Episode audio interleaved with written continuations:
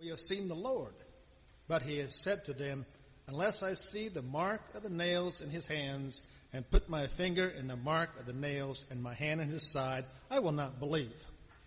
A week later, his disciples were again in the house, and Thomas was with them. Although the doors were shut, Jesus came and stood among them and said, Peace be with you. Then he said to Thomas, Put your finger here and see my hands. Reach out your hand and put it in my side. Do not doubt, but believe. Tom answered, My Lord and my God. Jesus said to him, Have you believed because you have seen me? Blessed are those who have not seen and yet have come to believe. Now, Jesus did many other signs in the presence of his disciples, which, which are not written in this book. But these are written so that you may come to believe that Jesus is the Messiah, the Son of God, and that through believing you may have life in his name. The word of God for the people of God. The God.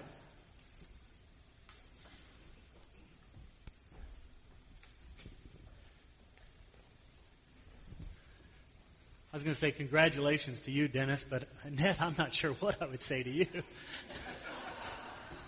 um, the Lord be with you.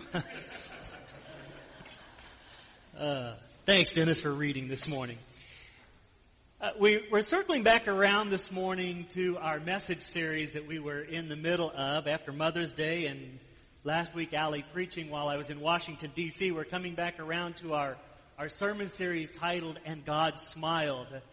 We're trying to progress through kind of an, a stretching of our imagination to re-envision God as something other than just a, an angry presence or a distant presence in our world, to think of God as one who also smiles at moments in our lives. God who smiled at a wedding feast. God who smiled at new life when a young son was raised from the dead. God who smiled at full devotion of a young woman. And now God who smiles at a moment of faith and belief. Uh, the idea that I hope that you hang on to today is simply this that God desires to do whatever it is that will inspire you to have faith in God's Son Jesus and in what that can do for your life. That when that faith appears, God smiles. When that faith becomes faithfulness, God continues smile. As some of you know, I spent the last couple of weeks in Washington, D.C. at Wesley Seminary. I took my first two classes for a doctorate in church leadership excellence. I still have no idea what I'm doing or why, but I learned a lot of things. And one of the things that's, that's always kind of, you know, you go away to a training or you go away, take some classes, you want to come back and tell everybody about it, right? I have no idea what it is that I'm supposed to tell you about, so you are off the hook for today. Because I'm still wrestling with some of that concepts and kind of those kinds of things. But one of the things you also know about me is, is I grew up in the Baptist tradition. That is my roots, my origin in the Christian faith. You also know that uh, I've been previously married. And anybody who knows anything about the Baptist tradition and a call to ministry, you have the call to ministry with somebody who's been previously married, and what do you get? Zero, right? A big fat goose egg. Because in my tradition that I grew up in, someone who had been previously married was no longer eligible to lead a church in that tradition. You had to be the husband of just one wife and faithful to that wife all of your life to be able to lead in that tradition. And so for many years I wandered and, and doubted that I would ever be able to live out a call in ministry. Now, I know what's popped into some of your heads. You're probably wondering if I should still be on that journey right? Thinking and wondering about. I love it. Wings told a wonderful story a couple of weeks ago about a pastor who had a woman that doubted his kind of concept of ministry, and they were always constantly in, in kind of this tension between the two of them. The pastor was out visiting parishioners in the town one day and decided that he would just simply drop by her house and visit with her. We'll call her Mrs. Freshbloom, protect the, the not so innocent maybe. But he wound up on her porch and he knocked on the front door. The front door was closed. And he thought it kind of odd, a little curious, because the lights were on in the house. And she had a window fan that was running at full speed. And the television was on at a fairly significant volume. And the best clue was the car was still in the driveway. So he knew that she was probably home, right? Now this is one of those old homes that had the key kind of hole in the front of the door that if you bent down on one knee, you could look through it and you could see inside the house. How many of you remember those kinds of doors, right? The keyhole in the door. So he bent down on one knee and he looked through the keyhole of the door and guess what he saw? An eyeball looking back at him. Mrs. Freshbloom was on one knee looking back out through him. And he said to her, he said, Mrs. Freshbloom, I do believe this is the first time you and I have ever seen eye to eye. Right? You think about the times where we have doubts about other people and what they are capable or, uh, of doing or their calling. But I think we also recognize that within our own lives, many of us have doubts about ourselves. We have doubts about our own capabilities. We have doubts that are lasting. We have doubts that are fleeting. They come in various forms, shapes, and sizes. But the one I want to ask you about today is, is Jesus, the topic of Jesus, and your belief or your doubt. Because some of us could doubt that Jesus was a historical figure in time. Some of us might doubt that Jesus loves us as we are. Some of us might doubt that Jesus wants us to become like him or to have faith in him. We could doubt that Jesus even wants us to follow him in such a way that we become a faithful disciple that looks and acts and talks like him. We have doubts. And that doubt has a certain level of power in our lives. It can keep us separated from God.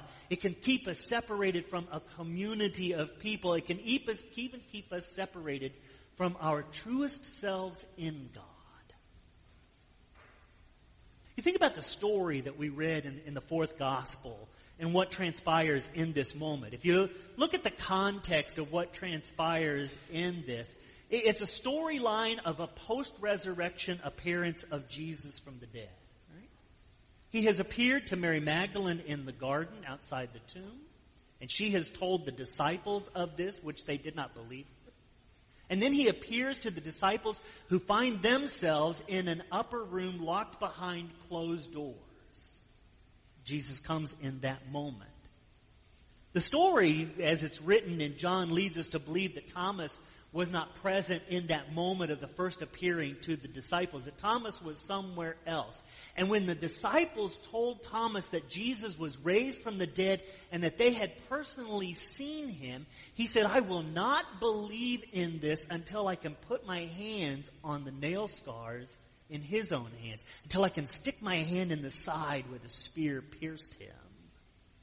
That was Thomas's requirement for faith and for belief. And eight days later, as the story says, the disciples are all gathered together in a locked room. Thomas is present. Jesus appears to them and says, Peace be with you. Thomas, come and touch my hands. Put your hand in my side. And Thomas simply says in that moment, My Lord and my God. Nothing in the reading of the story indicates to us that Thomas ever touched Jesus. Nothing in the story leads us to believe that Jesus took his hand and forced him to touch the nail scars in the pierced side. But what we know is, is that Thomas made a profession in that moment. A confession of faith, my Lord and my God. A moment where he stated belief and faith. Mary Magdalene stated this and was not believed. The disciples stated this and was not believed. And in this moment, Thomas makes his profession of faith and does believe. And Jesus says to him, You have seen, and because of that, faith has come, belief has come. How greater is the faith and belief of those who will not see? How great will the faith be? In the midst of our doubt and our opportunities to see, How great will it be for those of us who have not seen Jesus and yet come to believe in God's power of the resurrection and the new life that Jesus offers to us and the power of the Spirit to be able to live and dwell each and every day.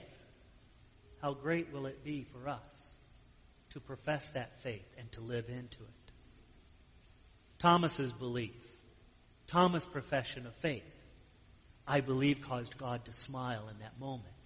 Our belief, our profession of faith, I also believe causes God to smile. But we struggle with the pace of life. We struggle with the nature of life. And how easy is it for sometimes that doubt to come right back in, the doubt of the existence of God, the doubt that can imprison us in our lives. And so we ask ourselves today, what is it going to take for us to see anew, to see afresh, so that we might have faith that continues day in and day out?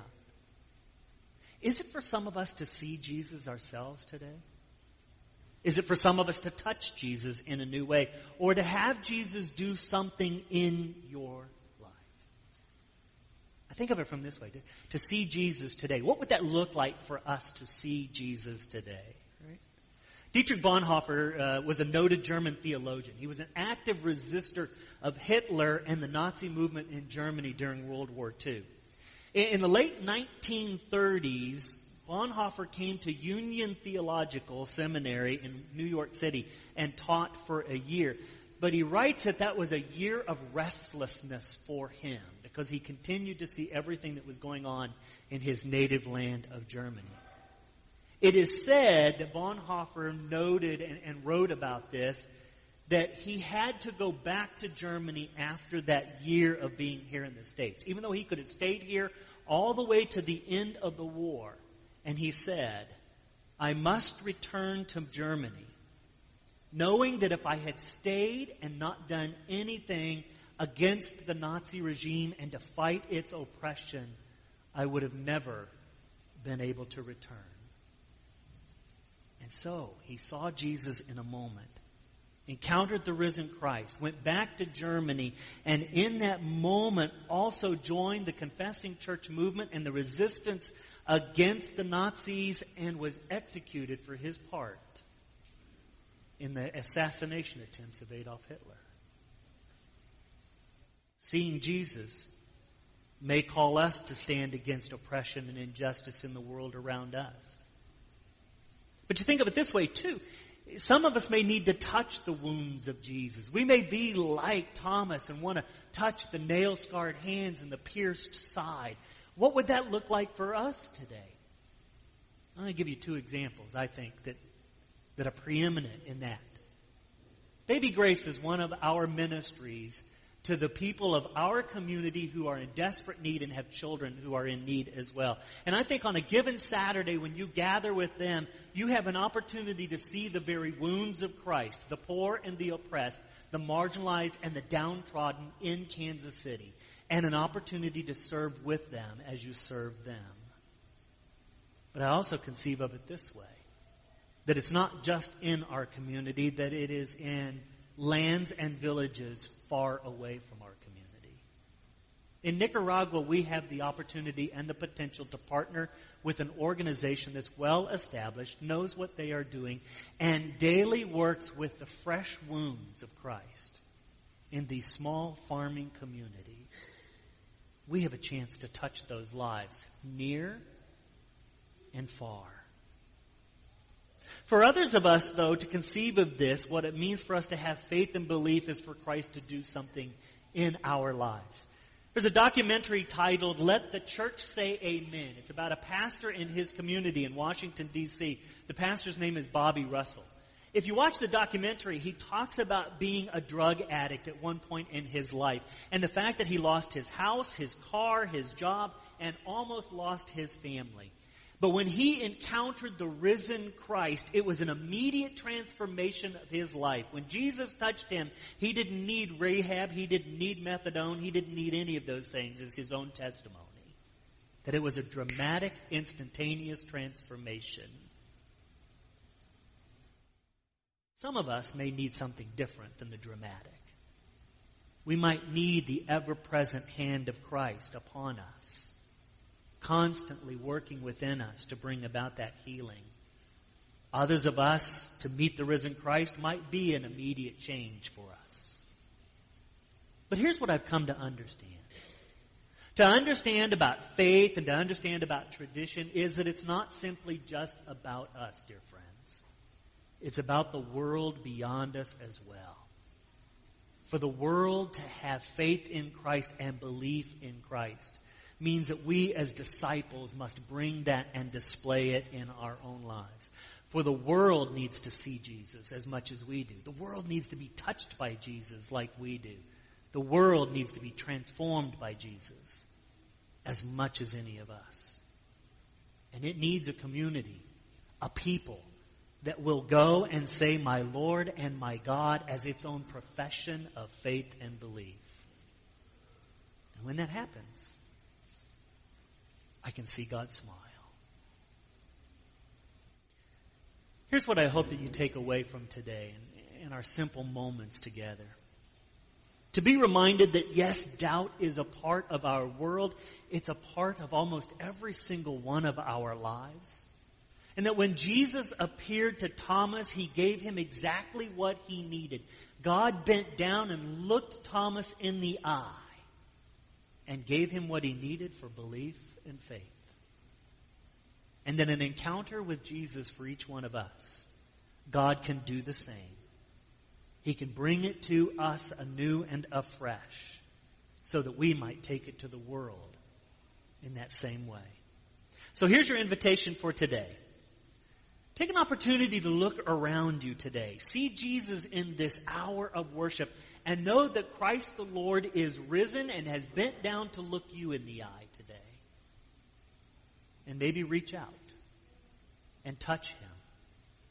Touch Christ today in a new way to experience the grace of God that is ever present for you. And then take it outside of these doors to your community so that the presence of Christ might live in the world around us and through us. Whatever your disbelief or your doubt, the risen Christ is here today ready to give you what you need so that you might live in faith and in a faith that leads to faithfulness. And God will smile. Will you join me in prayer?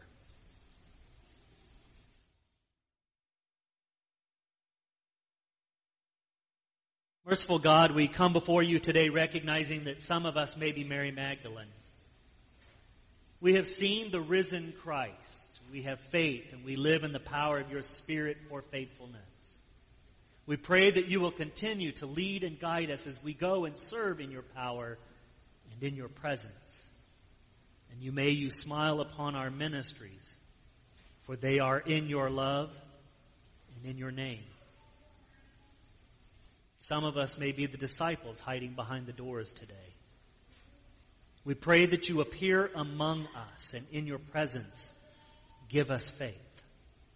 We know that the world needs communities who are strong in faith and living faithfully through our ministries. And so we ask that you grant us the power of your present Spirit that we might also be that community, living in faith and living faithfully. Some of us may be Thomas today. We're asking for tangible evidence of your love your existence.